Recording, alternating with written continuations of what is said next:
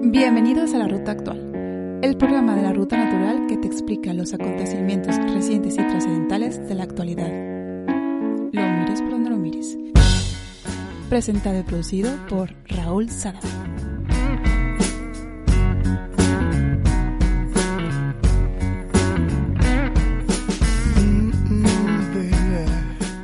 Ya son un millón de fallecidos por la COVID-19 en todo el mundo.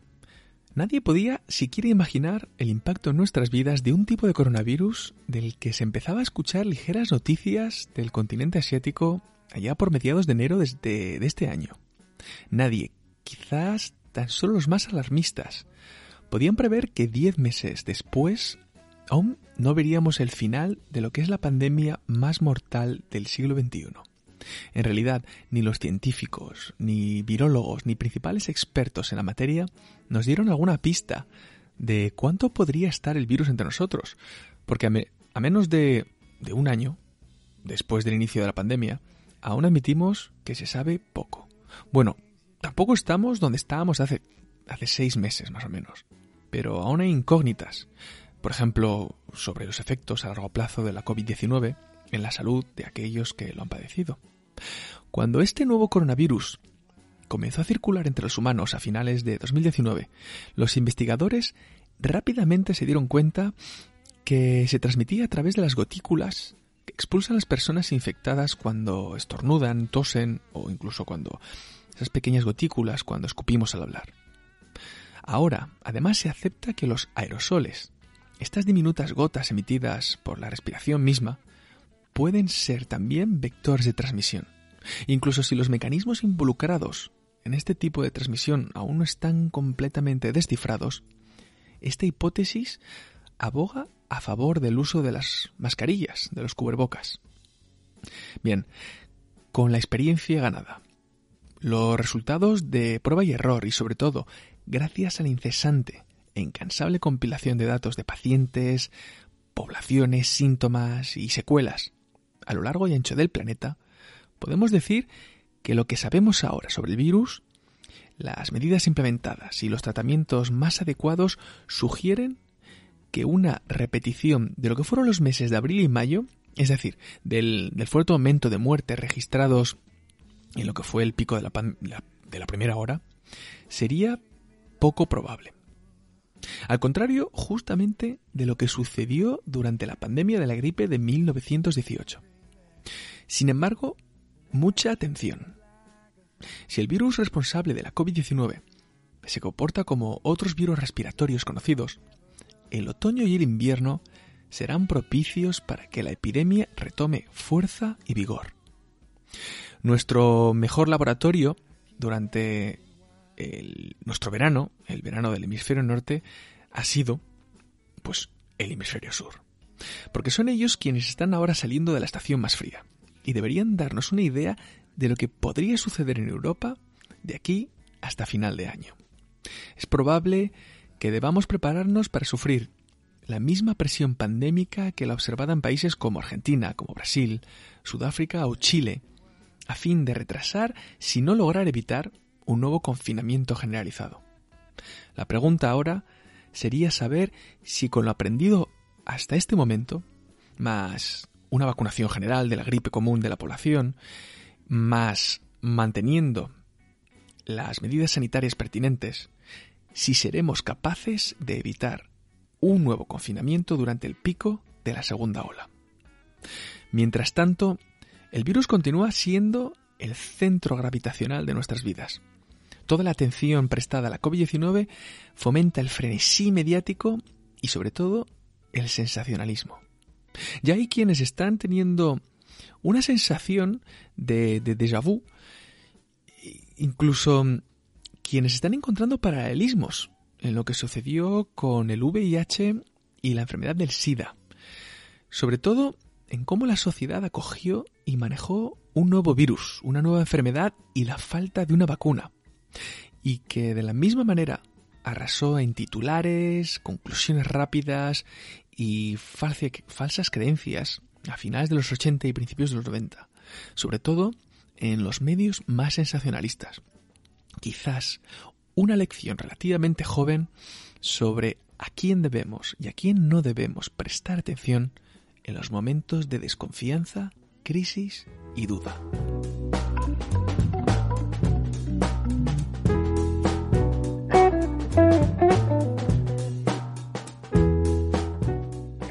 Durante estos meses de verano, especialmente marcados por el desconfinamiento, la llegada de turistas a España antes de, nuevas prohibiciones y, y cuarentenas más duras, pues hemos podido observar cómo se desarrollaba la enfermedad en el hemisferio sur. Las condiciones pueden ser muy similares a lo que se ha vivido en España, además del tipo de vida social y el condicionamiento podría ser algo similar como es el caso de Argentina y concretamente pues, Buenos Aires. Ahora que el frío comienza a llegar a algunas zonas de España y el calor primaveral se instala en Argentina, es posible que el virus em, se sienta más cómodo.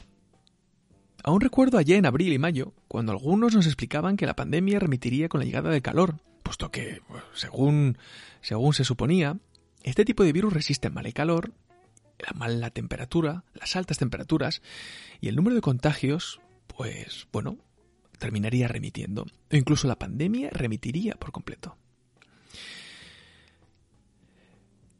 Después de lo que conocemos ahora, solo sabemos que no podemos estar seguros del impacto de las condiciones invernales sobre el coronavirus. Algunas pistas sugieren una circulación más sencilla del virus para favorecer el contagio ahora que empieza el invierno, mientras que otras fuentes apuntan justamente en la dirección opuesta, es decir, que el frío debilitaría la fuerza del contagio del virus. Otros coronavirus de los que la comunidad científica tiene más datos y conoce mucho mejor, como los que provocan los, resfriados comunes, pues estos prefieren el invierno para expandirse y desarrollarse entre nosotros. Si bien se trata de un mecanismo que, que no está entendido del todo los científicos intentan asemejar el comportamiento de, este virus, el SARS-CoV-2, al del resto de coronavirus conocidos. Por ejemplo, un equipo del Instituto de Zoología de, la Academia de Ciencias de China estimó el pasado mes de mayo que la temperatura ideal para la transmisión del nuevo coronavirus rondaría los 6,3 grados centígrados. Es decir, frío, bastante frío. Ahora bien, este tipo de estudios hay que cogerlo con, las pinzas, porque por un lado no están corroborados y por otro, este virus nos ha enseñado que tiende a seguir más la excepción que la norma. Lo que sí es cierto es, y, y, que sabemos con seguridad, y no es que quiera ser pesimista, pero es que las respuestas inmunitarias del cuerpo también parecen ser menos efectivas en, en el frío. De ahí que se suele decir cuando alguien cae enfermo o coge un constipado en, en, invierno o a lo mejor a principios de otoño, pues que si ha cogido frío. Y el frío en realidad no es lo que hace que nos pongamos malos, nos pongamos enfermos. No, no, no es el frío como tal, sino el frío es el que debilita nuestro sistema inmunitario y por lo tanto es más sencillo que nos contagiemos con los virus que tenemos alrededor. Además, una menor exposición al sol típico también en meses de, otoño e invierno, también reduce la producción en vitamina D, que se sabe que juega un papel fundamental en el sistema inmunológico. Así, países como Argentina, Chile y Australia sufrieron una alta mortalidad durante el invierno. Pero es difícil cuantificar el papel que juega, que juega el clima, es decir, las altas temperaturas, que si el frío, que si la vitamina D. Este papel eh, es muy difícil de cuantificar en cuanto al número de muertes. Sería muy complicado o incluso casi imposible establecer una correlación entre clima y el número de muertes eh, por la sencilla razón de que cada país ha aplicado sus propias políticas de salud, ya sea uso de mascarillas, la distancia física, confinamiento más o menos duro, apertura incluso de bares, restaurantes, discotecas todo junto, dentro de la misma ecuación, eh, hace que sea imposible establecer relaciones directas. Lo que sí que estamos a, de lo que sí que estamos hablando es que la gente se contagia menos porque está teniendo más cuidado eh, en, pues en los últimos meses, debido al impacto del aumento de muertes, aumento de contagios, eh, hospitales y urgencias colapsados. Y una de las mejores formas que tenemos para comprobarlo es estudiar los datos de la gripe común del año pasado y de este mismo año. Por ejemplo, entre enero y agosto de este año, 2020, los laboratorios australianos confirmaron más de 21.000 casos de gripe en comparación con los más de 2.040, no, 247.000 en el mismo periodo en 2019. Es decir, que se intuye que el número de medidas de seguridad sanitarias están teniendo un efecto muy positivo en la disminución de contagios. Y es lógico. No salimos de casa, mm, no nos hablamos, no nos tocamos. Si tocamos algo, eh, lo hacemos con un papel, lo hacemos con guantes. Normal que la incidencia en casos de gripes pues haya bajado por 10 en Australia. Otras de las grandes evoluciones que hemos tenido respecto a medidas de seguridad es el uso de la mascarilla.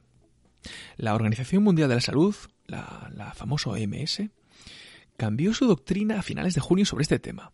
Si bien recuerda la necesidad de mantener las distancias, mm, un metro, dos metros, seis pies, en función de, del lugar donde nos encontremos, además de lavarse las manos con frecuencia y evitar tocarse la cara, ahora aconseja a las autoridades públicas que fomenten el uso de máscaras de tela no médica por parte del público en general. Al mismo tiempo, se está trabajando para comparar la efectividad de los materiales utilizados en las máscaras, porque no es lo mismo un tipo de máscara que otra. Se dice que, por ejemplo, la seda ofrece mucha más protección que el algodón o incluso que los materiales sintéticos. Y esto es que un estudio japonés ha demostrado que, mm, además, las viseras de plástico, estas viseras de plástico que vemos a, pues, pues, hospitales, a médicos, enfermeros, etcétera, pues podrían ser completamente ineficaces para atrapar aerosoles. Es decir, que, que si consigue evitar que ciertas gotículas que expulsamos al hablar o al estornudar puedan llegar a tu cara, a los ojos, a la comisora de los labios, pero en cambio no te protegería así contra los aerosoles. Esto de los aerosoles, de hecho, es un tema, es un tema interesante. Hace apenas unas semanas todos pensábamos que los aerosoles, excepto los más expertos, desde luego, los que supieran eh, este tipo de vocabulario y lo, utilizaran en, en, su ámbito profesional, pues que los aerosoles eran los típicos, qué sé yo, los botes de spray, eh, los para hacer grafitis, etcétera, para pues para la laca, para para los ambientadores de baño. Y ahora hemos aprendido que también se denominan así las pequeñas partículas que desprendemos cuando respiramos.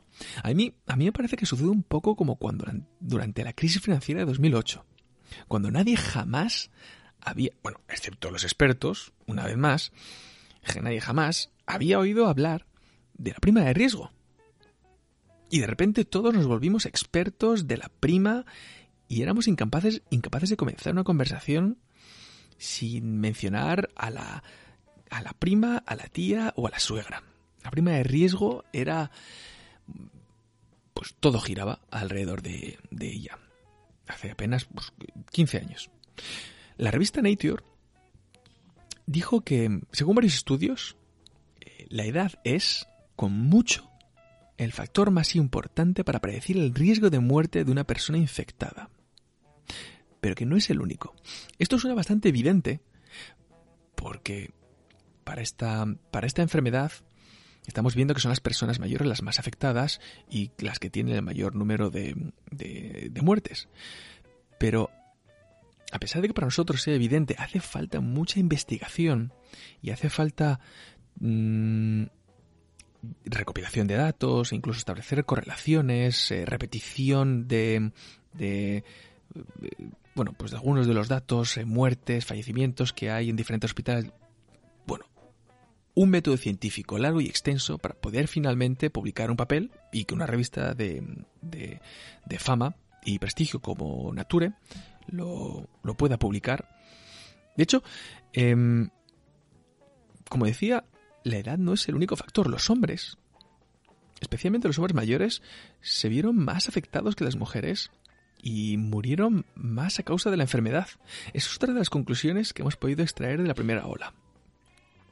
Que, como digo, que a pesar de que sea obvio, mm, lo que hemos vivido en estos últimos meses, sin embargo, difiere de lo que conocíamos de la gripe de 1918, que se comportaba de manera diferente y afectó mucho más a la población joven, sobre todo a la población entre un rango de edad de los 25, 30, quizás 35 años. Otra de las cosas que nos hemos dado cuenta, y esto no es más que algo anecdótico, es que, bueno, un estudio uh, justo a punto de publicarse, que ha realizado el gigante de las pruebas genéticas 23andMe, eh, que es, de estos que hacen pruebas genéticas y te dicen, bueno, pues de, dónde vienes, eh, qué tipo de, ancestros y de qué países eh, provienen, etc. Bueno, pues esta empresa afirma que las personas cuyo grupo sanguíneo es el tipo O son menos propicias para desarrollar la enfermedad de la COVID-19 que aquellas de otros grupos sanguíneos. No sé si realmente puede tener alguna, alguna utilidad, pero desde luego anecdótico sí que lo es. Otro tema fundamental es lo que hemos aprendido de los asintomáticos. Varios estudios tienden a mostrar que las personas en las que se ha detectado el virus, pero que no presentan síntomas, pueden transmitir la enfermedad.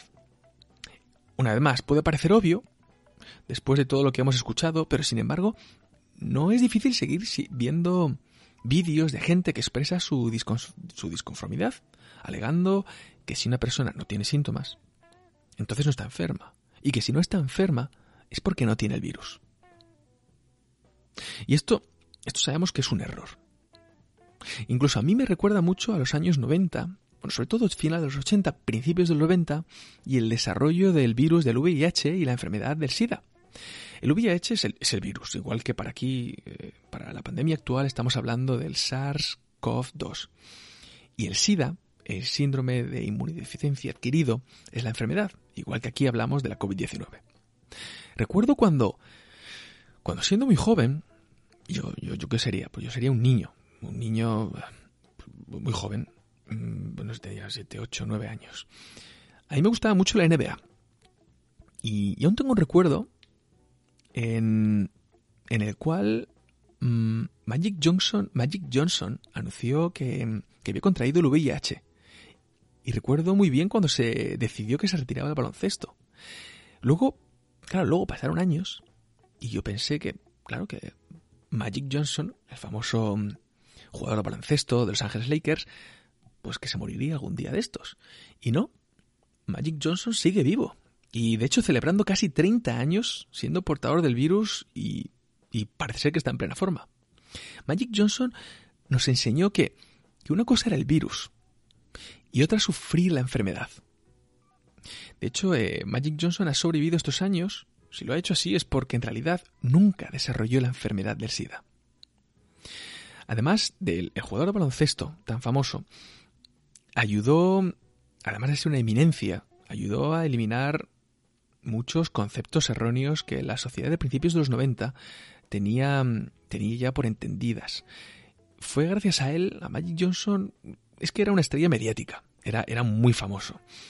Y a principios de los 90 estaba en la, pues, pues, yo creo que en la cima de, de, su carrera y había ganado varios campeonatos eh, de la NBA, pues dos, tres anillos tenía por lo menos. Entonces, cuando anunció su retirada, y cogió los micrófonos para decir que tenía, que tenía el VIH, la, sociedad empezó a pensar de otra manera. De hecho, fue gracias a él que la sociedad dejó de pensar que el SIDA era una enfermedad de, de blancos y de homosexuales. Fue él quien ayudó a eliminar ciertos tabúes, además, sobre esta enfermedad. Que si el SIDA eran solamente blancos y gays, eso era lo que se pensaba para el SIDA hace apenas 30 años. Hoy, para el COVID, se piensa que que no, que el COVID es un tema de, es un tema de viejos, que los jóvenes, bueno, pueden tener un resfriado, pero que, que no lo sufren de la misma manera, o que a lo mejor no van a fallecer.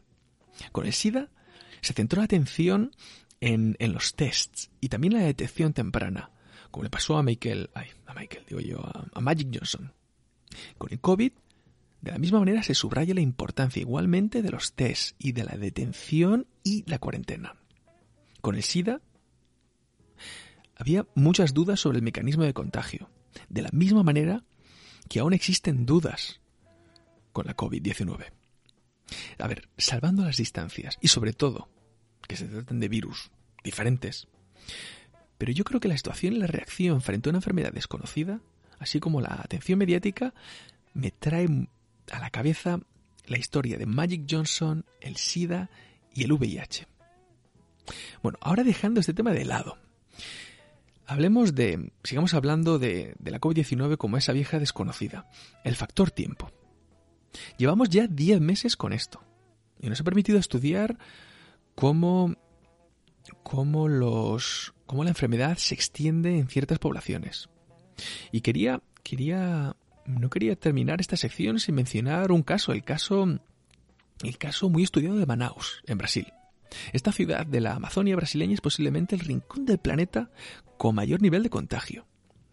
Se estima que entre el 44 y el 68% de la población de Manaus ha sido infectada desde que se identificó el primer caso de la ciudad, en la ciudad por allá a mediados de marzo. Es en Manaus, eh, capital de la Amazonia, donde el nivel de contagios creció con muchísima rapidez, pero luego se redujo drásticamente. Todavía no está claro por qué el virus se ha propagado tan rápidamente en Manaus. Los datos de la movilidad demuestran que allí eh, sí se aplicaron reglas de distanciamiento social en, en, marzo, abril, mayo, etc. Se cree que, que la epidemia puede haber sido acelerada por la, obviamente, la densidad de las viviendas, el suministro de agua deficiente en esa zona del país y el hacinamiento en los barcos que, que sirven como transporte local. Ahora, la pregunta sería la contraria. ¿Por qué ha disminuido el número de contagios de manera tan significativa en Manaus?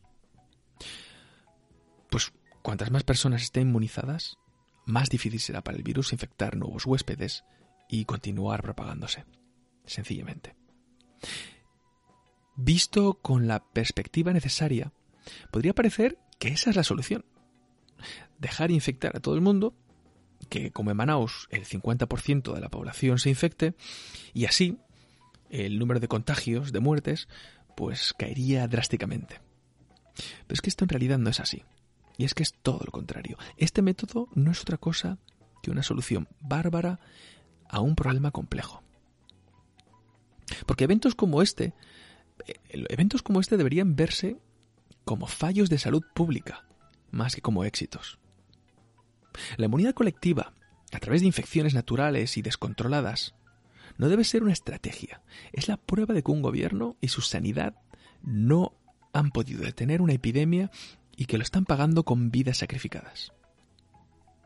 Otras ciudades pueden estar tentadas a sacar conclusiones de la situación de Manaus, en Brasil, pero deben ser muy muy cautelosas porque, entre otros factores, esta ciudad tiene pues su propia idiosincrasia. Esta ciudad tiene... Manaus tiene una población bastante joven. Es decir, solo el 6% de sus habitantes tienen más de 60 años. Y ya sabemos que, que la, edad es un factor fundamental en, esta enfermedad. Por ejemplo, en Nueva York, esa cifra de personas de mayores de 60 años ronda el 16%. Y en promedio en Estados Unidos ronda el 20%. Es decir, que si extrapolamos datos y sacamos conclusiones precipitadas, mm, siguiendo el ejemplo de Manaus, podría llevarnos a confusión y llevar a, mm, con, otro tipo de, con otro tipo de población y otras características, nos podría llevar a una situación desesperada. Lo ocurrido en la Amazonia nos va a permitir entender mejor si la inmunidad del virus es permanente y, de no serlo así, cuál sería su duración. Se pretende que Manaus actúe como, pues un poco como un centinela, como un, un, un faro que nos avisa para saber cuán cerca estamos de la costa, para determinar en este caso la longevidad de la inmunidad de la población y la frecuencia de reinfecciones con el mismo virus o con nuevas mutaciones. Entonces, ¿cuándo se alcanza la inmunidad de grupo o la inmunidad colectiva? Pues desgraciadamente aún no existe una, una respuesta unánime. Este porcentaje varía, es que varía de un patógeno a otro. Por ejemplo, para el sarampión rondaría el 90, el 95% de la población para conseguir una inmunidad de grupo. Sin embargo, para la COVID-19 podría estar en números más reducidos, quizás entre el 60 o el 70% de la población para la inmunidad colectiva.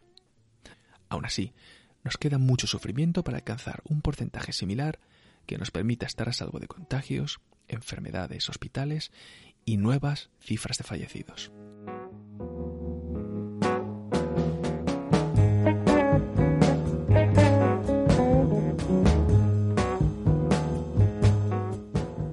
Los expertos no utilizan tan solo las pistas que va dejando el virus a través de pacientes para, para entender el futuro y modelizar las siguientes etapas de la pandemia. También se interesan por el pasado. Tan importante es conocer de dónde proviene el virus y cómo ha surgido y cómo se ha desarrollado, hacia dónde va, como entender sus mutaciones y posibles hibridaciones. Entender la cronología del virus nos ayuda a entender su origen y quizás también su futuro, si sabemos extraer las conclusiones adecuadas. El SARS-CoV-2, el virus que causa la, la enfermedad de la COVID-19, probablemente sea el resultado de la hibridación de dos coronavirus diferentes. ¿Y qué es esto de una hibridación? Bueno, a ver, los detalles siguen sin estar claros, pero después de la secuenciación del genoma del virus, y esto es algo que se hizo de manera bastante temprana, esta secuenciación es algo de lo que disponemos yo creo que casi al principio de la pandemia. Pues la hibridación es una mezcla que se habría producido en un murciélago, supuestamente. Hará algo así como unos 10 años. Según los papers científicos, estas publicaciones científicas en revistas famosas, eh, qué sé yo, Nature, eh, Science, etc., y las conclusiones que extraen eh, quienes la escriben, este murciélago fue infectado simultáneamente con dos coronavirus. El murciélago se contagió con dos virus que estaban genéticamente tan estrechamente relacionados que pudieron fusionarse para formar un nuevo virus, un nuevo coronavirus. El engendro de esta mezcla, esta hibridación, y quizás con algunas mutaciones posteriores que le permitió saltar a, los humanos, es lo que hoy conocemos como el SARS-CoV-2. Lo siguiente que nos podemos preguntar es, pues, pues si esto es normal. Y se ocurre todos los días, este tipo de hibridación. En realidad hay dos razones para explicar esta hibridación. La primera es que los coronavirus toleran la coinfección. Es decir, que a diferencia de muchos otros virus, aceptan coexistir con otros virus dentro del mismo organismo. Vale, el coronavirus es muy amigable y no tiene problemillas en festejar con cualquiera que llega al sarao. Muy bien. Pero ¿cuál es el segundo punto? Pues lo segundo sería la forma en que los coronavirus replican sus genomas. La forma en la que el coronavirus, este virus, se multiplica, sacando copias de sí mismo. Hace que la hibridación sea más que probable. El coronavirus es un tipo de virus que normalmente tiene una tasa de mutación muy muy alta. De hecho, es la tasa más alta de todas las entidades biológicas conocidas. De ahí la facilidad que habría tenido el susodicho murciélago para crear una mutación que permitiría saltar e infectar a los humanos. Sin embargo, el SARS-CoV-2 excepción a la regla, puesto que este muta realmente poco. Es un coronavirus muy resistente a las mutaciones. Según los informes, hasta ahora solo han aparecido seis mutaciones. Esto es, esto es como una fotocopiadora. Empezamos con una copia original, empezamos a hacer copias, y es posible que en un momento dado una copia salga mal. ¿Qué sé yo? Una raya. En medio de, la copia número 100 o número 100.000 y hará que el resto sean iguales, aparezcan todos pues con esa raya que atraviesa la página. Es decir, que el original se ha desvirtuado. Pensemos en este ejemplo, qué sé yo, con millones de copias cada día. Estas razones sirven además para recordarnos la importancia de vacunarse contra la gripe lo antes posible.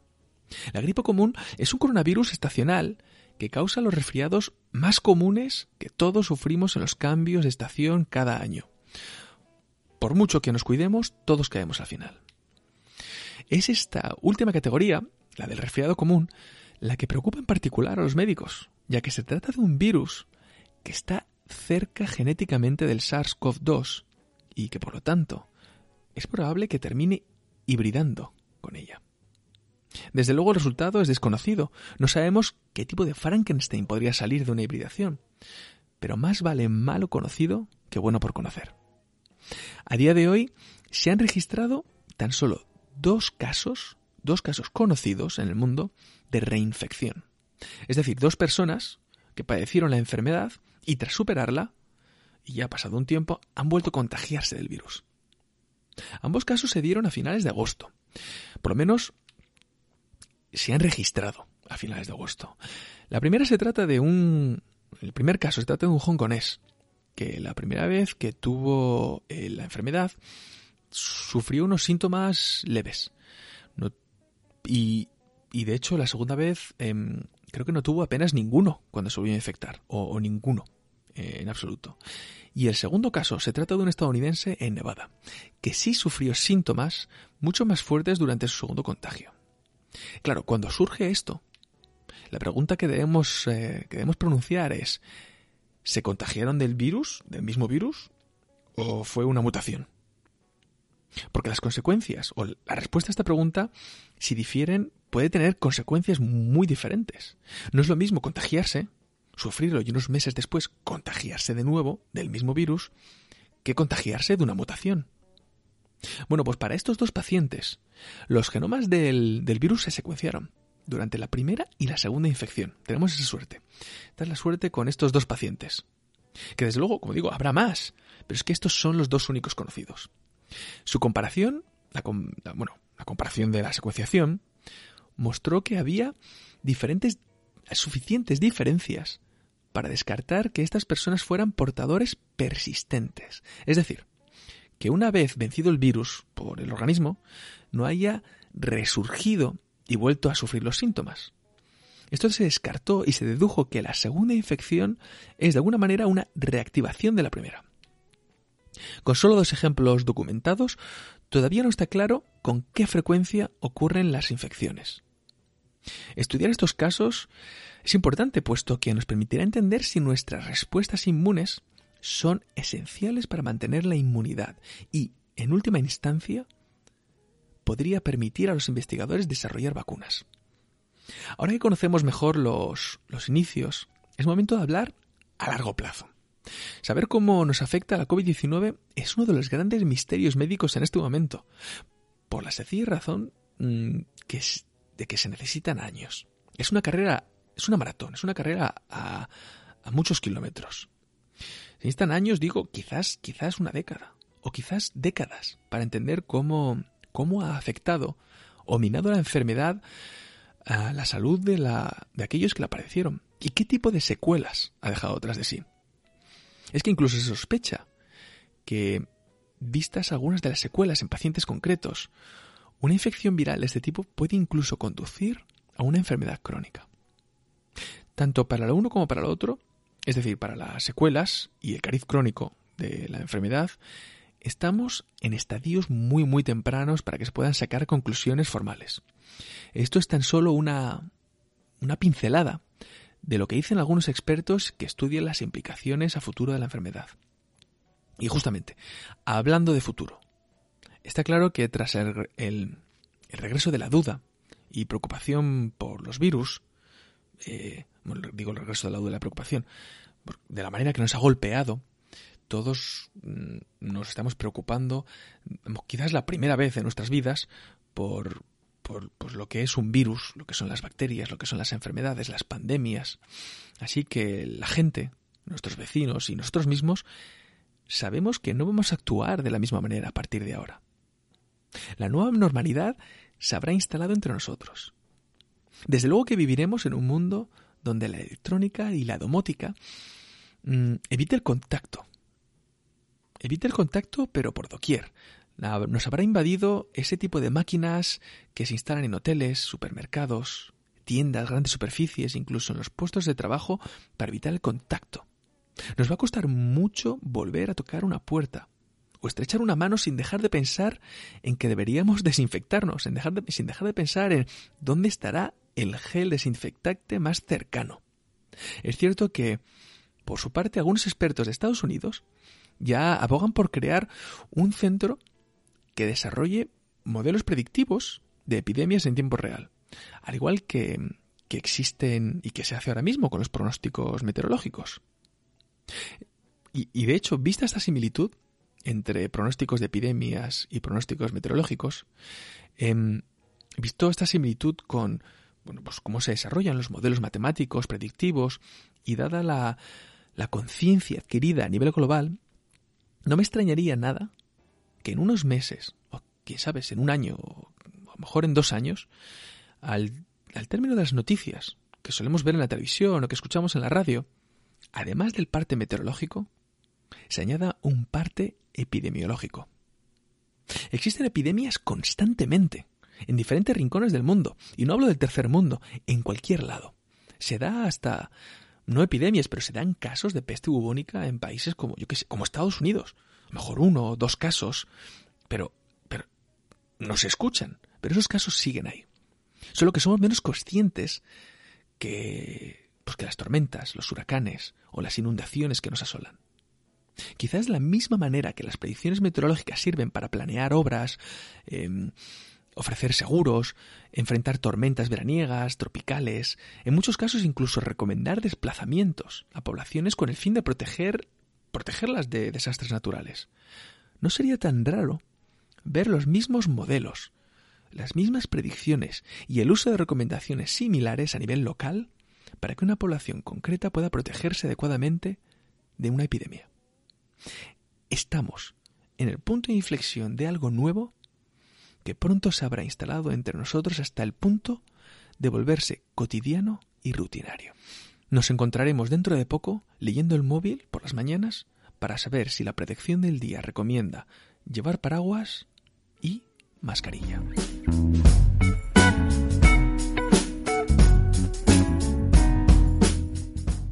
Una vez más, esto ha sido todo por el momento. Espero, queridos escuchas, que hayáis disfrutado de este nuevo episodio de La Ruta Actual, un programa de la Ruta Natural. Muchas gracias una vez más por vuestro tiempo escuchando este audio que analiza temas de actualidad de manera honesta, lo mires por donde lo mires. Disfrutad de la tira de la ruta, ahora ofrecida por Fer, Monigotes sin Fronteras, a quien podéis encontrar en las redes sociales, tanto en Facebook como en Instagram, y que nos ofrece para el programa de hoy eh, un dibujo, una tira, que estáis viendo en este momento para aquellos que disfrutan del programa desde YouTube. Para los escuchas de iVoox, lo podéis degustar en la sección de comunidad del podcast. Nos vemos próximamente, yo detrás del micro y vosotros detrás de vuestro altavoz. Hasta pronto.